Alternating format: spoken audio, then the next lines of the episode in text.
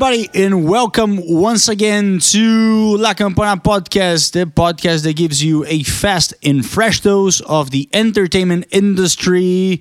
It was a very, it was, no, it is a very special week because we are celebrating the 25 episodes of our Spanish podcast. Yes, we're getting there in the English one. Still gotta wait a few more weeks, but yes, it was a very special episode. And good for us. Thank you, Lydia, for being here side by side with me another week. Yes, we have a lot of cool stuff to talk about this week. We might go a little bit on the Latin side, but it's going to be fun. Well, yes. And in this case, tell us what do we have today? Yeah, no, it's not the celebration of One Direction's 10 year anniversary. Probably some people would love this, not us. Here, we're celebrating other stuff. Aw, I thought we were. That's why I was here. Oh. uh, were you a directioner? I was a b- fan. I wouldn't go that far, but I was a fan. Okay, who was your favorite? I don't have a favorite. I just like the music. Okay, you that's just, it. you stay in your yeah, that's like I, I wouldn't go as far Uh, as a okay. directioner. But today's agenda, we're going to talk about San Diego Comic Con that just happened this last weekend. We're going to talk about Twitter and their finances, the new app coming out, Instagram Reels, and for a movie, well, not a movie, a series, we are both going to talk about the same one because we both watch Street Food, Latin America, and finally, we're going to double it up with a Latin artist and talk about Cali and El Dandee. Perfect. Well, let me go real quick to the UK for the latest updates on the UK single charts. Yes, as predicted by many, not me, but by many experts, Head and Hearts by Joel Corry featuring Mnek went up two positions and now is at the top of the charts. That means that Savage Love by Jawsh 685 and Jason Derulo went down one position to number two, as well as Rockstar from DaBaby and Roddy Ricch down one position to number three. Rain on Me by Lady Gaga and Ariana Grande stable at number four, and yes, surprisingly, at least for me, Watermelon Sugar by Harry Styles up one position, now reaching the top five. It, that's a song that came out in November but became a single later on this year. And now, with the new arrivals, we got the one and only Drake with two songs with DJ Khaled. They were expecting my scream here. I'm not gonna make it once again. Number eight, Greece, and a number 11, Popstar. And the other new arrival, also from Drake, but now with Headie One. And number nine, Only You Freestyle. Did he freestyle? Did Headie One freestyle? I don't know if he knows how to freestyle. Well, let's keep going. What came out this Friday? Well, he got a lot of new music this last week. First of all, the queen herself, Taylor Swift, suddenly decided to drop a whole album on us. Great album, different feel from Lover, like what had been happening, uh, collaborations with Bon Iver, like a lot of very interesting uh, music. There's a lot of talks about lyrics and stuff, but great album as a whole. We got more. We got Lupe Fiasco with Kaelin Ellis in uh, the album House. Lord Finesse with Motown State of Mind. Logic with No Pressure. Neck Deep. All distortions are intentional. And Kamaal Williams with Wu Hen. On the single side, we have also a lot of new music like Maroon 5 with Nobody's Love. Noah Cyrus with Dunno. Blake Shelton and Gwen Stefani's Happy Anywhere. Uh, I thought that was your recommendation. It is not, but I am gonna put a pin on it and kind of like half recommend it for people to. There you go. If you like country, it is a really good song. We got Chris Cornell with Patience, Harvey, one of the artists that we've talked about here with Nevermind, Arizona Zervas with Night Rider, Jason Derulo again with Take You Dancing. He's been going, huh? Well, he drops the song like almost every week. I almost recommended that song, but I was like, nah, let me go to one of the artists. But the song is great, actually. We'll probably hear in TikTok in a few days. Probably see. And well, finally, Latin, we got J Balvin, Bad Bunny, and Tainy with Dua Lipa with the song One Day. Awesome. So if you didn't recommend Jason Derulo, who would you? Who are you going to recommend? Well, this is a little bit unusual from my side. I do love these artists. Sabrina Carpenter. Um, she's gonna uh, be the protagonist of one Netflix movie coming up, uh, I think in August, if I'm not wrong. And the song that came out for that movie is called "Let Me Move You." It has a really nice groove to it. I love it. Okay. What about you? Well, I um I'm going to go to my other side, not the countryside, and recommend the score featuring Travis Barker with All of Me. I love Travis Barker. Me too. Almost everything he does is perfect. Yeah, So, I was, uh, yeah. I was actually listening to this song that he would collaborate with uh, James Arthur. He was like "Ah," in, in the drums. he knows what he's doing. Oh yeah, he does. He really knows what he's doing. Knows how he do it. But yeah, let's uh, start start off our subjects for this week um, with San Diego Comic Con. We did talk about this well, more than a few months ago when all this started. When it got can well, when it got canceled, we talked about its impact and maybe what they're gonna do and the impact on the city. But this weekend, it finally happened, completely virtual. Completely online, and they did have free live streams of panels on their YouTube channel, and they try to make this as I won't say like close to being there, but they try to make it that you would kind of feel that you're still in a convention. How did they do this? Apart from all the streams and all the stuff that they had on YouTube, they also created like a virtual exhibit hall where you could like kind of walk through the different um, hallways and all the different areas. That was interesting. Yeah. It was because you would like turn around and see the booths and you see vendors, and if you like clicked on the vendors, it would take you to their website so you can still buy stuff. So it was trying to have that same feeling as if you were in a convention, but I mean, all virtually. I mean, when you go virtual, I mean, we we've seen so many different um, setups for this, many uh, festivals or shows or conventions. They're just trying to adapt. I mean, we all know that virtual is not the same, but I guess I mean, if they are actually trying, I mean, it's better than to cancel completely. At least they got something. Exactly. At least we still got panels. We still got. I mean, there wasn't like an A-lister star-filled kind of Comic Con that we're used to. You know, all these Hall H kind of panels, but there were still panels. There was still news. There was still stuff going on, so that was great. They still had their their art exhibitions over in Tumblr. Uh, Tumblr. yeah. So they also try to use like different platforms for different things. So it was trying to, and and then, like you said, it wasn't canceled. It was there, so it's something. Exactly. I mean, when it comes to content, yes, as you as you mentioned, I mean, there were not many A-listers, but they did bring uh, some people out. I mean, with the New Mutants, what? Well, sorry about that. This movie was supposed to come out in 2018.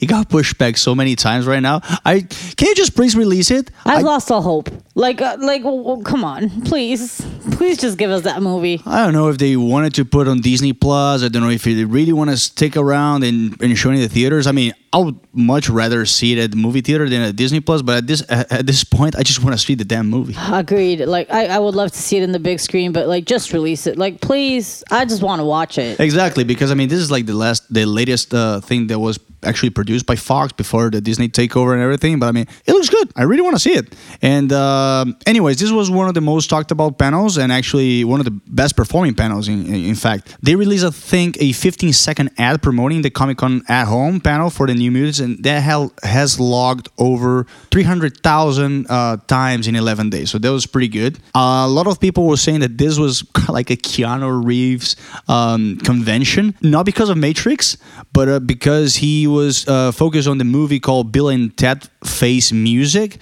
And he was actually celebrating the 15th anniversary of Constantine. I didn't know that that movie was that old. Me neither. It's a good movie, actually. It was good. I think I saw it when it came out, and I have never seen it again in 15 years. But I don't know if it holds up. We'll have to rewatch it sometime. Well, yeah, and um, well, for Marvel fans, they did bring some stuff, nothing related to the, I guess, to the Avengers and everything, but it was this is interesting. It's called Marvel's Helstrom, which is a cast of a new Marvel product that uh, a horror series actually made by Hulu. There you go. Hulu is just going after new things. It's coming up after the, the Disney took over as well. I mean, they just been putting out so much great content. I mean, you have Hulu, you you you can vouch for it. Yeah, I could I could really say Hulu is making worth like it's it's honestly worth uh, every monthly pay because like they have a lot of things old and new. Like I love watching old stuff, old series and whatever, but they have a lot of constant new content. Yeah, it's worth it. It's, Yeah. it's one of those that like it doesn't hurt me to pay every month. Exactly, and especially now that they're putting all the this FX content in there. I mean, this is great. And I mean, uh, for um for the animation fans, you can you, they they brought out the the, the trailers for the new uh, season for Family Guy, season nineteen. It's crazy that this show has been going on for that long. I have been watching it for years, and I I still I didn't know it had been that long. I mean, I probably I haven't watched it for 19 years, that would have mean I started watching it was I was 11, and I don't think I did. I don't think your parents would allow you to see the kind of. I don't think so. They never like restricted any. Yeah, they never restricted anything. But I mean, I had the South Park movie when I was like 13 or 14, so they like they weren't that restrictive. But I still watch it to today till today, and it still holds up. Yeah, I've watched a couple of episodes. It's not the thing that I usually goes into my uh to to watch list, but I mean, yeah, it's it's it's there. And now the the, the new the the new thing kind of like resembles the, a little bit of this. Not necessarily me. Uh, I'm not the target market here. Is Rick and Morty? They came out with the trailer for the fifth season. I know friends that watch it and they like it. I don't know if you do in particular. I do, I do watch it. Um, it's it's fun. It's a really good adult cartoon. No, I think one of the best. Well, and last but not least, we got yes, we got Zack Snyder. He came out to talk about the well, the new Zack Snyder cut for Justice League. I mean, it was actually very interactive. He was talking to his fans. It was actually at Justice Con, kind of like uh, outside of the Kind of like an adjacent sh- kind of event that happens, not really Comic Con, but yeah. Exactly. And I mean, if you know, if you want to know more about it, they are doing the whole this whole event in in August, uh, the next month. So it, we've definitely been covering that next month for sure. Yeah, but that's that. I mean, and also like the his Dark Material season two. If you didn't, I, that's one of the shows that I haven't been able to watch on HBO. I really want to see it, but then yeah, so a lot of things going, a lot of, and much more that went on. Of course, there was a ton. Like it was four days full of content over and over, like panel after panel. Um, but I mean, it was good. It's always good to see all these people talking, getting their input. There was like everything, and like we said, the the, the pros and the cons, right? The pros, all these panels. There was so much content, and the accessibility to these panels. Like we know, Comic Con is one of those things that it's hard to get tickets. It's expensive to go, and Yep. like we've mentioned with festivals and other stuff, it, it's awesome that it's opening up the opportunity for all these people that are not gonna go any other like they they probably never thought they would go to like see a Comic Con panel if it wasn't released after you know the bad the bad shots that people kind of upload Yeah. to YouTube after or whatever and this way it gives them uh, the opportunity to actually access all these panels so that was great there was a lot of off-site experiences kind of like what you just mentioned uh, with uh, The that's not like that's like kind of like offsite, but a little bit kind of part of the experience of Comic Con. F, uh, uh, HBO and, and FX did an FX Unlocked with what which was like an experience with like trivia's and like That's nice. games and other activities for people. So it was trying to kind of have this feeling that you were there, like if you're in Comic Con, like you're gonna meet people, and then you know there's all these restaurants around and all these other events that happen because Comic Con is not twenty four seven Yeah. um, there's events at night and you get to meet people. So they try to do that, and that worked really well. And that also increased fan connection. Uh, a lot more people talking with each other, talking with uh, the panelists, like you said, Zack Snyder, like it was completely live. There was a lot of Q and A. There was a lot of questions because once again, it's open to a lot of people that weren't able to, and it gives them the opportunity to see more as well. Because a lot of times you're in Comic Con, you know how these conventions go. You're in Oh. line for hours. Like long queues. if you've ever been or tried to be into a Hall H uh, panel, you you'll be in line for hours. So this way, you can plan around way more panels. Because you, are online, you're at home. You're like, I can watch this one, and then I click pause, and I go to the next one, and you don't have to be in line forever. So it it, it adds to that. It, it it opens up the opportunity. But there's also the negative sides to it. Exclusives, for example, not only in content. Yes, we know that we usually get trailers. We usually get all that in content, but there's also merch. There's also stuff. A lot of people go to Comic Con, and there's a ton of like free stuff that gets uh, passed around and whatever. And it's kind of like, well, I got it at Comic Con. You know what I mean? And with this, well, there's no exclusives. Yes, a lot of like Funko and a lot of different uh, brands did have exclusives, but on their websites. And instead of being like, oh, I went to the booth, oh, I got this merch at Comic Con, it's like, oh, I bought it from a I guess, website. I, guess it has this uh, sentimental value to you, just at least waiting for hours sometimes just to get that one thing. I mean, if you're a true fan, I understand. I, I'm not gonna say understand, but I can imagine it has. It, it is very emotional. Right, and and like you said, it's a little emotional value. Like the conventions I've gone to, uh, I got a ton of stuff like from RTX and stuff that maybe they're not like expensive or big things or whatever, but it's a little something that I got there, and now you can get it all at websites. And it depends. Like there was exclusive stuff that was like gone So- in minutes, seconds. Even before it had started, it had been gone because it's a website. So that doesn't work as well. And then the other part is cosplay. We all love, or at least I do, Instagram and all that. When people It's like interesting. Comic Con weekend and you see all the pictures of all the cosplays, all the, the work that people put into their different uh, characters and stuff. Like we lost all that, and they did do it like a little masquerade ball on over at Tumblr as well. But it's not the same than being at Comic Con and watching maybe a Batman go by and eat a hot dog, Or many Batmans. or many Batmans, a or many line, hot fu- a, a line full of, full of Batmans and Robins. Exactly, or whatever the subject is that that year. You know what I mean? Because it varies, but that kind of gets lost a little bit. And something that fans did say and did kind of express is that it, even though it was virtual, there was access to so many stuff. They weren't able to really recreate the being there because we've seen it festivals happen. Yeah, Uh, we've seen it happen with them. Like they they do get that feeling of oh, I feel like I was there. They didn't really get it, but like you said, it happened. That's a plus. Exactly. I mean, it's never gonna be the same. I, in, in my pers- from my perspective, I don't think it's ever gonna be the same for you to do like those those, big events. That it, it is one thing to be in there, and it's another thing just to watch it online. And I mean, it, it actually reflects into the impressions that this event had on social media. Like tweets from last year, it was about one million seven hundred thousand tweets in 2019, and this year they were down 95 percent, Wow, which was gave us a total of about 93,000 tweets that's nothing. compared to a million something. Right. Oh yeah, this is crazy. I mean, it makes a lot of sense. If you're there, you're taking pictures of people and showing it. Everyone thinks that they can tweet an exclusive, even though it's everyone tweeting it at the same time. Um, but I, it makes a lot of sense. Oh yeah, I mean, we'll see how th- how this plays out. If this can be used as example for other conventions that might happen this year. If, Maybe. Yeah, if they don't get canceled or postponed, we we, we don't know. I mean, Like with everything, we'll have to wait and see what happens. But talking about people tweeting, oh yeah, pun intended on that.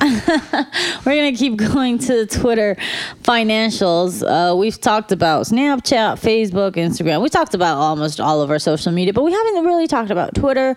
And there wasn't a lot to talk about the first quarter financials, but the second one was a little more, let's say, up and down, a little bit more uh, moved, maybe. Um, well, we all know Twitter has been in the headlines for the last few months for various different reasons, some good, some bad. Last week, not the best. So they Yep. were actually hacked. Um, and there was a ton of verified and unverified uh, accounts of big, big names like Jeff Bezos, Bill Gates, Joe Biden, Barack Obama, Elon Musk. Even the Apple official uh, account was was hacked, and they posted uh, a little a, a tweet that said that if you transferred bitcoins to this account, they were gonna double your money and send it back. I think they did get around a hundred thousand dollars or something, something yeah. close to that. Um, and well, of course, that affected Twitter, especially with all these big personalities, Trump, uh, and all, all, all like major. Players, like Uh, yeah, I was gonna say influencers, but Trump's not an influencer. But yeah, like uh, major names in politics, in the industry, in entertainment, and everything. They're now using Twitter as quote unquote an official channel. So knowing that they can be hacked, it's something that's is not good for Twitter at all. no. They actually their share prices went down like five percent that day. This was all last week. Uh, they eventually, I, I actually always admire. Jack Dorsey. Dorsey because he's a I I think he's one of the best CEOs that he'll always step out. He'll always say something about what's happening right away and give his posture. Exactly. like- He's not like scared to just uh, okay. I'm gonna sit back on this one. He- Exactly. I he mean, came out Yeah. and said it. Uh, he came out and was like, you know what? This is what happened. Some of our employees were being manipulated and kind of harassed into opening up access and giving information. And 45 out of like the 130 targeted accounts were actually damaged. But it's like, it's something that we're working on. I'm not here to tell you we're going to spend more money on security because security is an ongoing thing. And we always try to make it better. And this is how it is. So, I think he's th- that is why I think he's one of the best CEOs, and he does he's not scared of taking a stand into what happens. But with that being said, that happened a week ago, and then a week later they had to release their financials and see how they did the last for the last few months. Yay, financials. Following this thing, mm, mm, mm. not the, not one of the best uh, positions to put out how much money they make. No. Anyways, it wasn't too bad. I mean, they did they did lose money. Uh, the revenue for the quarter slipped to six hundred and eighty three million dollars. They they were estimating about uh, seven hundred and five million, which is not a big difference. What was surprising for me while I was doing this re- research is that half of this money, actually more than half, comes from the U.S. Three hundred and sixty five million. I would say like other platforms that internationally they would generate more, but I guess they don't. I honestly thought Twitter was more an international thing. I didn't know it was as big in the states, but Yeah.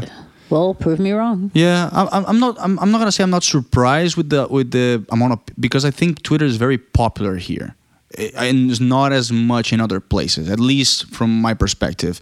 But um, eMarketer, which is really uh, popular here in the US in terms of, of course, marketing, um, they predict that worldwide revenue would is going to decline 7.5 percent this year. Uh, in the US, in terms of ads, is going to fall a little bit as well. And I'll go into that. Yes, Twitter generates revenue from ads kind of like the similar way as Snapchat does, as we covered a couple episodes ago. And that went down 23% compared to last year. The the av- the revenues were 526 million, um, but the US market it was 25% less in terms of ad spend. However, these people that, that, that were there, they actually eh, were engaging with the, with these ads, 3% up compared to last year. May not seem as much, but I mean, if people are seeing actually engaging with the ad, that means that's working. I honestly don't feel as attacked by ads when I'm on Twitter as other platforms. I don't think they are as annoying uh, as other places. Well, they're no, they're never going to be as annoying as Instagram. yeah, I think that's the wor- the place where I feel more attacked, or not attacked, but they, they come up more constantly than in other.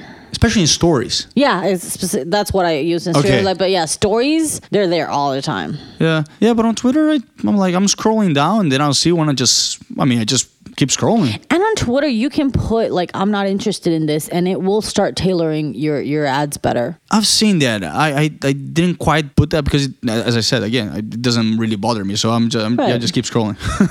Yeah, that works. That's one way to get rid of advertising. Uh, but yeah, uh, like you said, their their their users are engaging a little bit more, and that's because well, so it's interesting because Twitter is the only one that actually uses this number or this way. yeah, this term, I guess you can Eh, say. uh, this term he so they actually uh, came out and said they have monetizable daily users daily active users sorry. And that means well we all know twitter there's a lot of empty accounts people that just create accounts leave them forever or we know there's a lot of fake accounts as well. So with this number they're actually saying like this is the amount of people that are actively going to be able to click on your ad because they're ad based that's where they get their money. So with this number they can go to advertising advertisers and be like this is the amount of users that can actually click on your ad. And maybe because they're doing all this this is why they can come back and say like hey look we got 3% more clicks and engagement because they're trying to like focus on the, all those accounts that uh, are actually gonna um, click on it Yeah, and yeah. They, they can make Engage. money out of exactly engage. And well uh, they reported 186 million versus uh, the 172 million that they expected. So they did a little bit better. And in overall it was 34% more than year to year meaning 34% more, than More last year. And it's the highest uh, growth that they've ever had since they started reporting Wow. numbers Well, so what is this telling us? There is a lot more people wanting to join the conversation, which takes me to kind of what you mentioned about advertising again. Uh, again, because this Twitter has been going up a, ro- a roller coaster, ups and downs, and yes and nos. Advertising kind of had a little stop, not because of the boycott that is happening with other kind of social media, but a lot of companies decided to stop paying or advertising in general once the George Floyd George Floyd pro- protest started, Black Lives Matter. They they literally just said like, you know what, stop. I don't want to be putting advertising where all this movement is going on, or like I'm not gonna go out there and talk about Coke when when I'm probably gonna get fired back by users like, why are you promoting? Like there's other issues Exactly. kind of thing. So a lot of advertisers stopped, which of course brought down the advertising monies, the amount of money they were making, and all that. But it also translated in more people joining the app because they want to be a part of the conversation. That like- this is where you get hashtags. kind of like that you want to be informed i mean there's so much going on especially with this uh, polemic subjects that you kind of like but it's hard because you need to discern like what is the what is fake what is forced with like the biased opinions that kind of like what twitter's kind of like struggles a little bit as well so that you really need to see and screen down and read many many articles or many many publications to actually be informed in a correct way That's true. I mean, yes, in terms of news and that, it's important anywhere, of course. Uh, but but specifically, uh, it's it's good that you you scroll into a lot and and it is it is where the conversation happens. And with all that's been going on lately, protests, COVID, everything, Twitter is where the conversation happens. And now that you mentioned it, is another thing that the reason why they're not being boycotted and whatever. Twitter has also be, been very outspoken about fake news and fake media. So they're one of the only apps and like social media that have actually spoken out and be like, we are trying to keep you as well informed as possible. Um, I know there's been other controversies happen like recently in the last few days, but they're trying. And, and and like I said, once again, the CEO was one of the first to call out and be like, "We took down Trump's tweets or whatever because we are here to inform you. We are not here to cater to anyone but the real news and the real information." So I think it's one of the most serious apps. Uh, I do have like it. it, it yes. People will post anything and it's funny and interesting, but I think it's one of the most serious apps in in general. That's that's the one that I use to at least get informed and, and be up to date with the at least with the entertainment news for this podcast for for the sake of it. But also like just to, to a quick wrap up here, um, because they are not generating as much revenue as other social media platforms, they are trying to do or trying to come up with other sources of revenue. So they uh, actually specifically the, the CEO has been in talks that maybe they they will run tests on a subscription based um, form of Twitter, maybe in uh, in a way of um, ad free experience for a small fee or kind of like a Patreon like subscription. And for those who, who do not know, kind of like you pay um, for a certain pay a certain price and you get some benefits. Yeah, they've been using it a lot recently for like exclusive stuff and like artist support and yeah, stuff. so I don't know if that will that will be for Twitter in general or just uh, some accounts on, on on the platform. Who knows? Those are just speculations. But now I ask you, would you pay for social media because they're free? I don't know. I think I don't use Twitter as much. Like me actively, I do read. If I was gonna, just because of the amount I spend there, if I was gonna pay for one, maybe I would pay for Instagram. But I would pay for Twitter. Also depends on the amount. Yeah. If you're if you're saying something significant, okay. Yes, I think well, I think the conversation is about something symbolic, like Yeah, exactly. $2 or- Oh, okay, yeah. yeah. Like that's something that I would pay to support. If you're Yeah. like kind of like Wikipedia does, and like ask for support I'll donate to Wikipedia once in a while. It has gotten me out of a lot of issues to not So give that- them some money once in a while. So if, if it's something significant, it, it might be something I would do just because I like them as an app because I think they do things correct. Well, we'll have to see if that's going to be the case for other platforms or if it's just going to be the case for Twitter. I mean, if there's something symbolic and they have this much of uh, people that actually rely on them for, for news and stuff, well, hopefully they get hopefully they get the patrons. I mean, it's it's a it's a nice way to promote it. It is, and it's good, and it's good that they're looking for other revenue streams. That it's not just advertising at the end of the day. But talking about Instagram and apps, yes, we're going to talk about Instagram Reels, which is a new app that Facebook, uh, parent company, of course, is trying to reel out, pun intended. Well, there you go. is trying to put out this competition. It's a direct competition to TikTok. There is no beating around the bush. It is a direct hit on TikTok. It is a video content creation uh, app. Literally the same as TikTok. They just the only main difference is that it's 15 seconds maximum instead of 60 that TikTok allows. But other than that, they're trying to do the same thing: filters, music, content creation, all of it. Are we seeing a deja vu with Snapchat stories, Instagram stories? I mean, they've been trying. I mean, They've been trying. They, they, they, I mean, I've seen many comments about like, hey, we have to acknowledge what other apps do correctly and blah blah. I mean, I mean, they acknowledge, they, they know when they are, um, when when some idea is good, Right. But surprisingly, is not their first attempt on on. I'm not gonna say copying of doing something similar to TikTok. Competing. Yes, exactly. Because they did an app, or they came up with an app called Lasso. Yes, cowboy lasso, doing a lasso on a cow or like on a bull.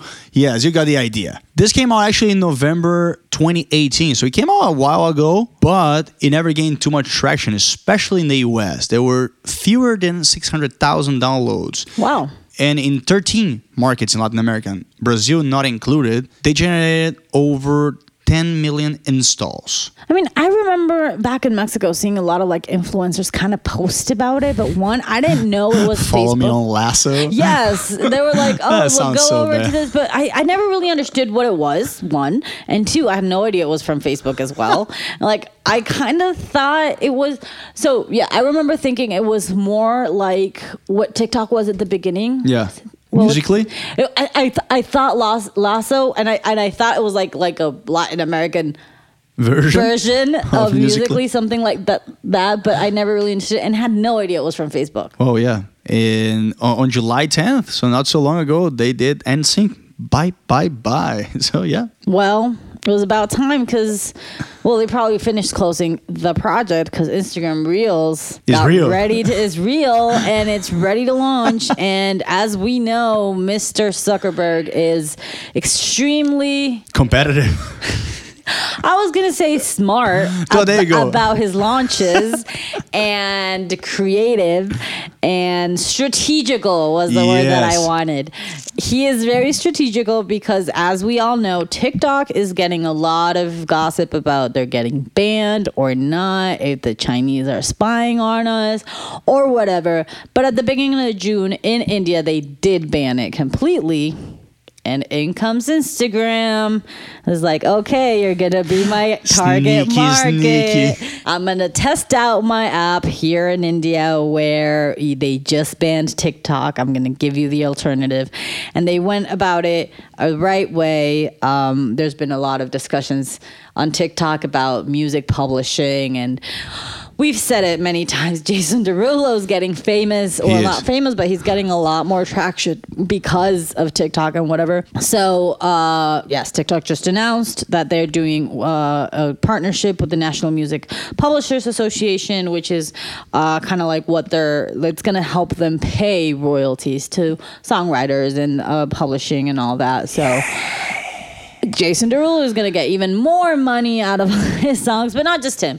There's a lot of, honestly, there is a lot. I've seen a lot of like little artists that, like, not little, um, smaller, not A-listers. You There know you what go. I mean? Yeah, little tiny. Um, no, but like starting out artists that are putting their music out there in TikTok and people are doing it and listening to it and they're starting to get a little traction. So if they can get paid royalties on top of that, that would be awesome. Anyway, Instagram knows this, Facebook knows this, and when they launched in India, they they did launch already having partnerships with labels, uh, do. Saregama and T Series over in India, two two Indian uh, labels. So they're starting out with the right foot, at least in India, where they snuck snuck in like right after, and it's been trying out for the whole kind of month of July. Well, talk about strategic because I mean India is the biggest TikTok market or was the biggest TikTok market outside of China. They had over 200 million users and they were and their planning was to get to 300 by the end of the year. Well, now they can't. And they invested a lot of money because I saw an article that says they could face losses of 6 billion dollars because of all these users that are cut off. Wow. Well, that could be money that could be going over to Facebook. Exactly. If all these people are like having TikTok withdrawals, they might go over to Instagram Reels. There you go. and I mean, speaking about people in India, because Instagram has also a big, big following, um, not following, I guess, user base in India.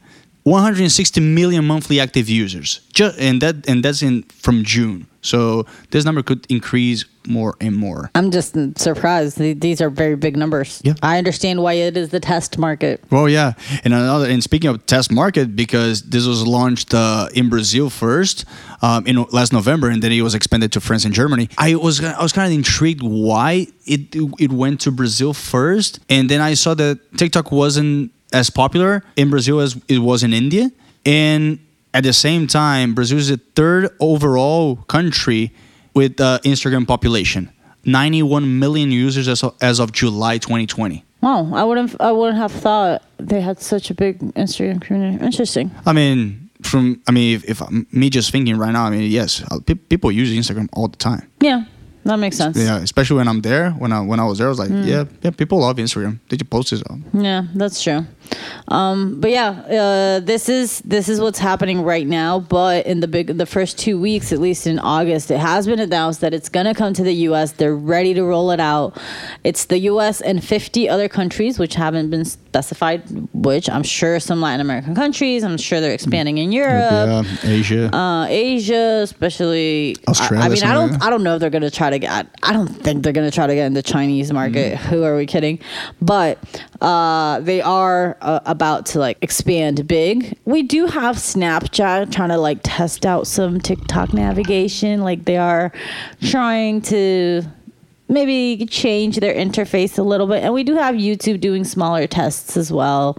Um, like everyone's feeling the pressure a little bit between Instagram and the fact that TikTok might or not disappear. They're feeling the pressure. Uh, Same as yeah. the content creators. Like if I go in there now, like half of like the big, big, big A-listers or whatever, they're all like, in case they ban this, this is my YouTube. In case they ban me, this is my other social media. So they're like really like, I don't want to lose my followers. Go to my Instagram. I mean, of course. I mean, I don't know how easy it is to get like a like a big following base in, in TikTok, but I mean, even if it's easy or not, I mean, you get like a million followers, you want to keep it. Right. And you know where they're sending them. They're sending them either to YouTube because they that's where you can still have videos. Yep. And a lot of them are sending them to Instagram. So if this gets banned, Instagram is doing a lot. Like it was just reported in the Wall Street Journal uh, in the last few days that Instagram is willing and it, it is in negotiations to like literally putting cash up front for a lot of content creators, like hundreds of thousands of dollars, and be like, hey, come over to Instagram Reels.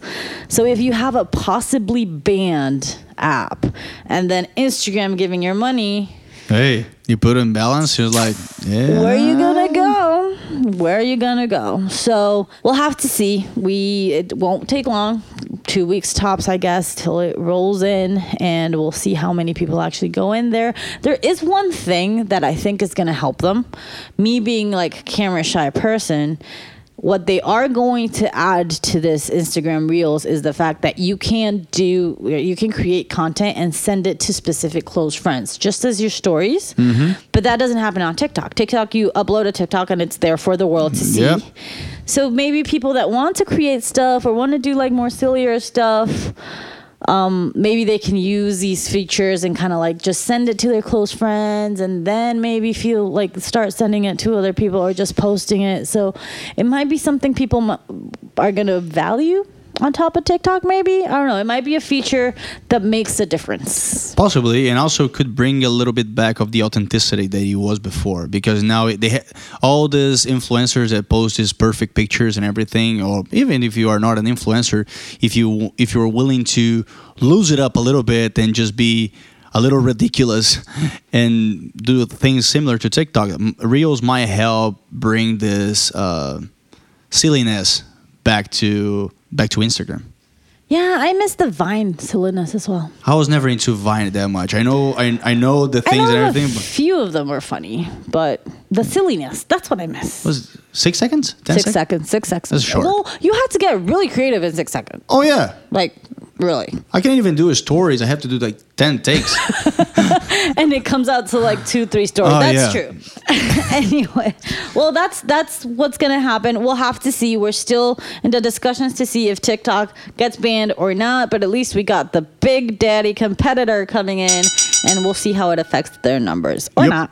Yep, yep, yep. Well, But going to one of our last sections that we love, and today we love it so much more. Instead of each of us watching different things, we decided to watch the same one so we can discuss it. And it's a new series, second season that just came out that's called Street Food Latin America. so just a disclaimer: if you are hungry, please grab some food because this might make you even hungrier. It will. It will. And it's exactly what it says. It is a whole series about food from Argentina, Brazil, Mexico, Peru, Colombia, and Bolivia.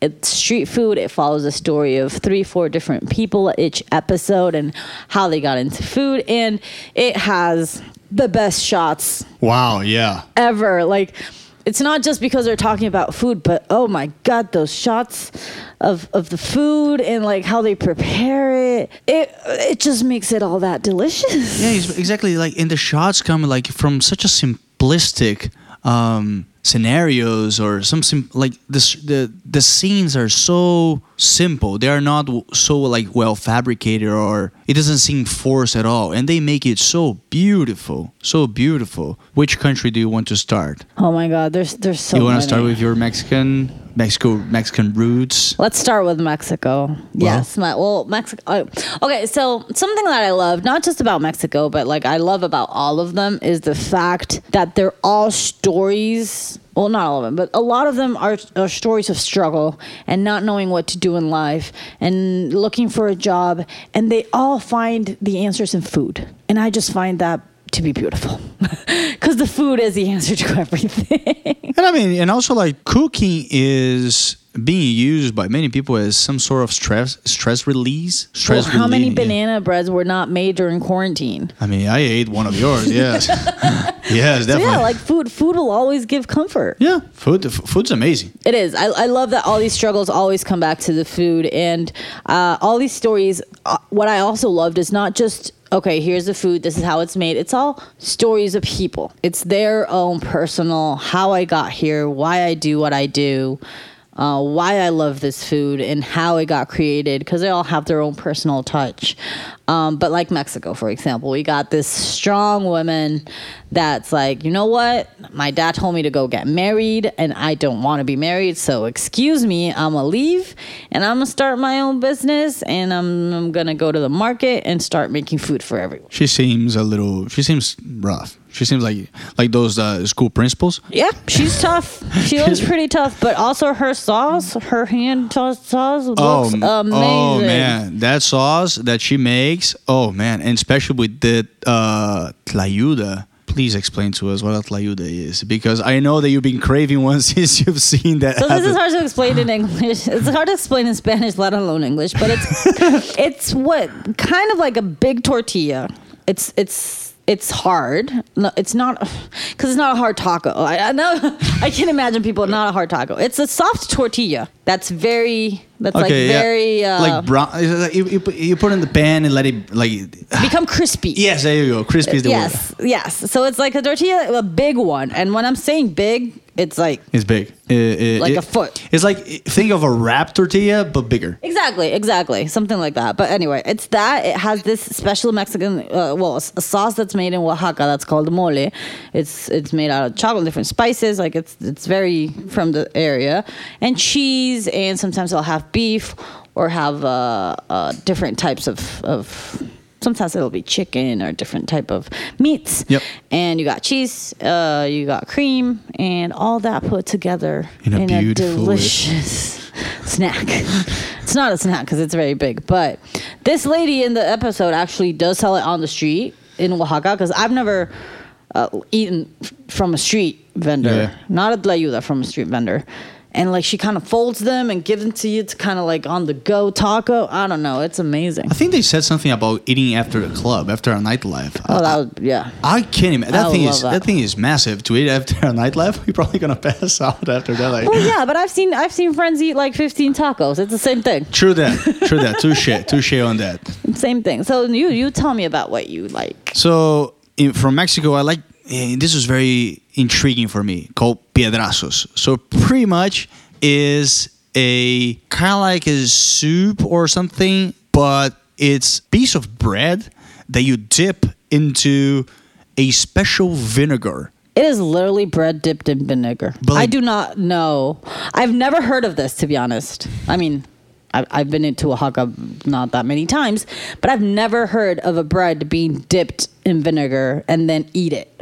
Eh, it- it- and- I am very curious. And honestly, like you're thinking, just bread? Yes, just bread. They cut a piece of bread and they dipped into the vinegar that has been like in the making for a month, a month and a half. And yes. that's the snack. Yep, that's, that's it.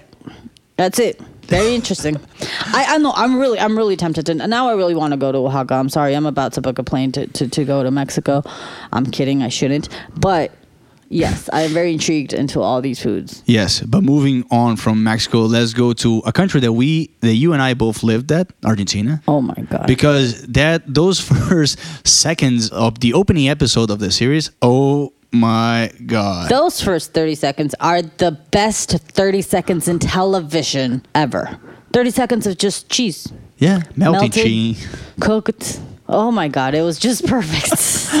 Yeah, the, I mean, what what they were uh, portraying that is a typical Spanish dish called tortilla de papas, which is a potato, ham, and cheese omelet. But the thing is, like the potato and ha- the ham and cheese are not necessarily super Spanish. This is more adapted to uh, a Argentinian palate, if I can say like this. But the way they put the cheese on top, the way it comes out, as soon as you cut a piece, and when I say a piece, a big chunk, it's like cutting a cake. Oh yeah, yeah. Oh my god, that thing is amazing. And they do the same thing with vegetables, and and it, it- it's just crazy. It is, and one of like the things I loved is that they uh, that goes throughout the whole thing, but it's very specific and, and uh, very obvious in the Argentinian one is that they're super honest about absolutely everything. Like the Argentinian episode starts by saying like.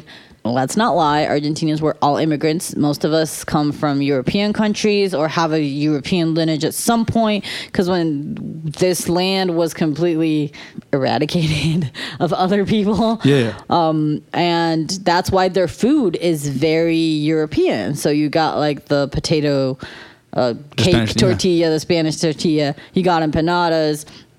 You can got pizza. How about that pizza? Oh, I love that pizza. If you if you think about stuffed pizza, you probably think like Chicago style. I think is it it is in It's here. the closest. Yeah, but here like they use kind of like the, as a base. So it's 1.5 kilos. I'm gonna say it's about 3.5 pounds of cheese into the bottom, and then they just put the sauce, the, the a little bit of sauce on top, but a lot, a lot of onions, a lot, not raw onions, cooked onions, and they then they put it in the oven. And uh, again, as you cut it, you got a big chunk. That thing is massive, but it's so good. And it's so funny that the the, the cook that, that that creates those ones, one of the few men actually, because this whole series is amazing that it's all portrayal of women, of like really nice women cooking. And this old man, he was like, I love pizza. I eat it every day. And I mean, who to blame him? It's amazing. I, w- I agree completely. Um, but yeah, well, I mean, we don't want to spoil you all the food or just talk to you about food for like the next 20 minutes. But I mean, when I when we're telling you that this visually is great, it's because it is it like it is brought to you by the same people that created Chef's Table. So like they know how to take the shots of the food. They know what they're doing. Uh, that's awesome.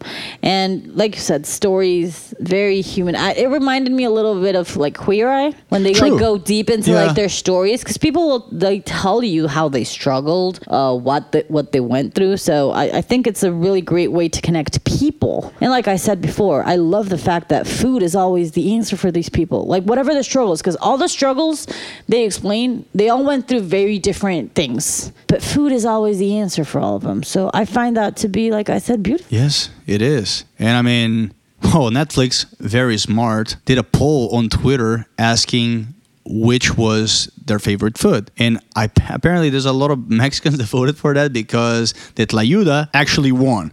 And when I say a lot of people, apparently there was more than 800,000 people that voted on that poll. It's not about a lot of Mexicans voting. It's about La Tlayuda being the best food there is. Well, there you have it. She said it. Anyway, second place went to the Peruvian ceviche, and third place went to the Argentinian choripan, which I would completely agree with that list. Was the Tlayuda your favorite? I think so because I haven't had it in a long time. Okay. I never had it, so I can't say. I, I've I, had it because I've had Argentinian food closer to now than I've had at Tlayuda. Okay. It's been years. Okay. For me, yeah, I'm really intrigued to try that piedrazos, that bread. I'm intrigued, but I feel I'm going to be disappointed. So Well, I'd rather be. have at Tlayuda. And then, and if you like heavy food, like a lot of food, go and watch the Brazilian uh, episode with the feijoada or the Colombian with the bandeja paisa. That thing can fill you for days. I think I, I'm not, I possibly can't eat like one quarter of that. Well, but talking about Colombia, talking about Colombia, actually, This is going to take us to our last section of the day.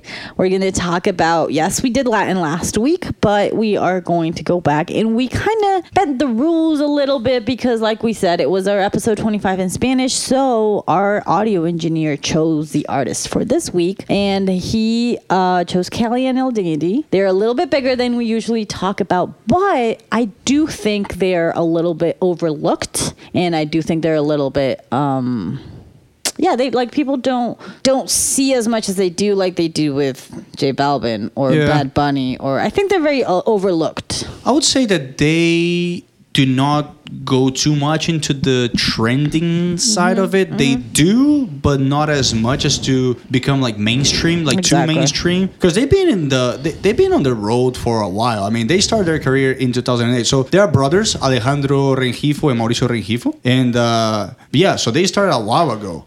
So, and I mean, they do they had their style. They had their style. Right. So, like you said, they're brothers. They they know each other really well, which I think Yeah. helps. uh, one would one would th- one would think. Um, but yeah, they've been together for like they've been making music together or started out their careers 12 years ago. Um, and they what they have is a very unique sound, like you said, because it's hip hop, pop, dance and reggaeton all mixed together in something that they call flybot. So like they coined their own style and you love it because you think like we said last week you think latin music and you think reggaeton and what i and, and not necessarily you know i, I love them because you can feel it like feel the latin dance vibe Yes. you can feel that dance vibe without it having to be gasolina or despacito or like the usual reggaeton songs that we are used to Some of them they even consider them like this romantic reggaeton, especially because I guess more because of the lyrics. which is what why I like them too. Because I, it's the same with, with me and rap. Like I don't like like I don't want to hear about cars and drugs and girls. Like right. So like because I like the style, I like the music and the beats to reggaeton. But I have to be listening to cars and drugs and whatever. I'm not gonna like it. Th- This is kind of nice because their lyrics are more about love or relationships or like they're. Let's say more PG. I don't. I, I don't know, but You can do it. You can say it like that. yeah. I mean, they're they're more romantic, like you said. Yeah, and I mean, they like their their first big big hit came out in 2011 with uh, Yo te esperaré, which I think is a song that that you like a lot. I don't necessarily had listened to that song uh, too much, Uh, it got now over 400 million views, and I mean they did well with that song. They did well. I mean, that was their first international success. Gotcha. Before that, 2010, they had a song that's called Volver. True. Which is really, I think I like that one a little bit better. Um, but yes, Yo Te Esperaré is a really good one as well, which exploded in Spain. That's why it gave them like this international, like what's going on. Everyone's listening to them, and they exploded, like you said, in 2011, which is also the year that they did No hay dos sin tres, or also called Gol um, where they it became the the anthem of the 2012 Euro Cup. So and even even the other day, I had not heard that song in forever. I don't think I have ever heard that song. I was about to say like it's one of those songs that I played it and I was like where do I know the song from? Like I had to Google it even before I did the research. I had to Google it because like, was it in a World Cup? Like, why do I know this song so well? And it was because of that, I assume, even though I don't watch soccer or or, or anything like it. Um, but yes, later on that that year, well, later on after the success, 2012, January 2012, they came out with the album 3 a.m. And uh, looking into different interviews and whatever, they said they don't really love doing albums because and specifically with this one uh, they said like when you when you release an album you have to dedicate yourself to a concept. Like if you're doing an album all the concept has to be kind of similar. It's one direction no, no, no pun intended. it is not the 10 years of One Direction. Um, you have to take just one direction into like creatively speaking. and um, like it has to be cohesive in that way. And when they released this, they even said like we didn't have a direction yet.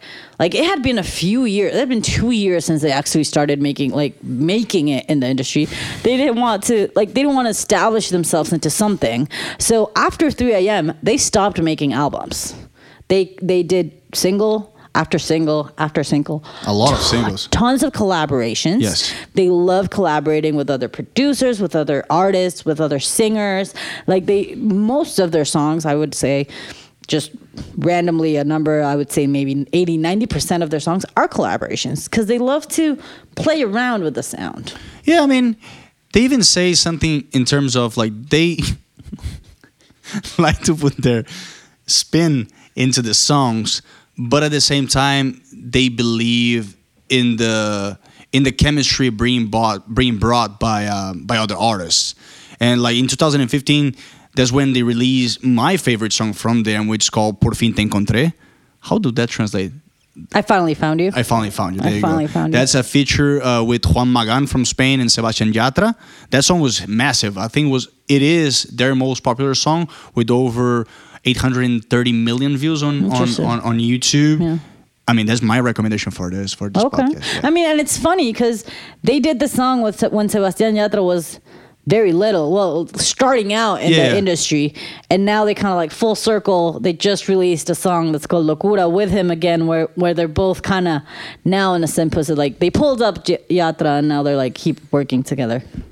Yeah, and I mean, and and this goes into saying of the of the of the of the latest album that they released this year. That we actually, I think we, we posted on, on on our Instagram page. about- They probably did. and I think they actually They commented did. on it. Oh yeah, they did. They commented on our post. Yeah. Hey. Yeah, yes, yeah, yes.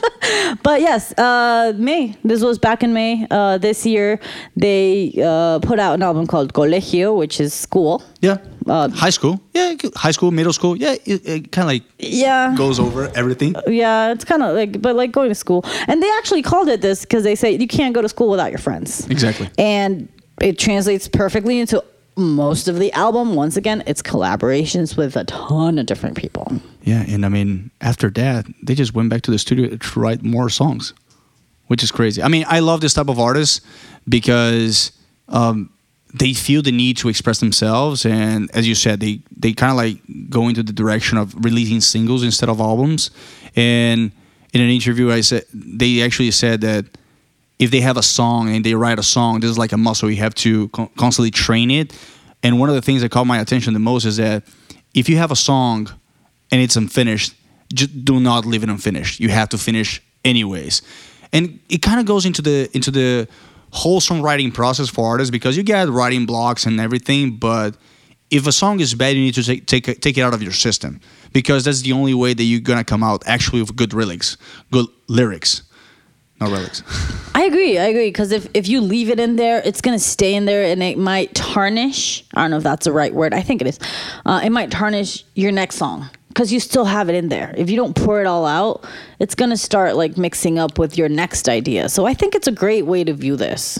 Yeah, and I mean, as I, as we said, this these artists they are amazing. Even if Cali y El Dandee are a little bigger, they fall into what we like to recommend because Yeah. because they are not afraid to try different stuff. Exactly, and all they're sound is like you. uh, I was about to say is one of those artists that we've had it happen with several artists that we talk about here, like Becky Hill and others, that you don't know it's them, but like you do.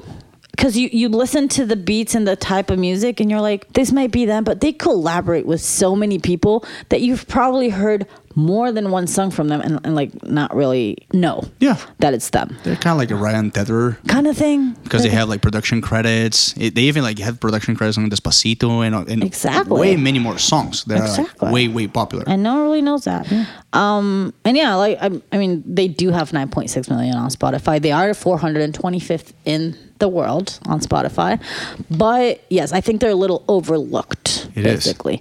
But this is our recommendation for you guys. Our songs, like like we've said before, we have the La Campana playlist on Spotify. So every song we recommend.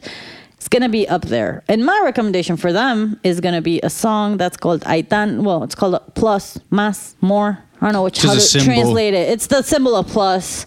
Uh, it's a collaboration with Aitana, and it's Beautiful a very song. beautiful song. If you want to like Google the the the translation of the lyrics, please go ahead and do it, or have a Spanish friend translate them for you because you're gonna cry while you listen to the song. Yes, you might do.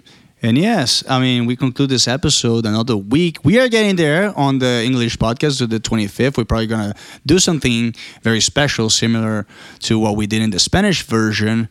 But yes, and we are planning more live sessions in the upcoming weeks. So keep yourself pending to updates. And yes, Lilia, thanks once again for another week. And this is La Campana, the podcast that gives you a fast and fresh dose of the entertainment industry. See you next week. Bye bye. Ciao.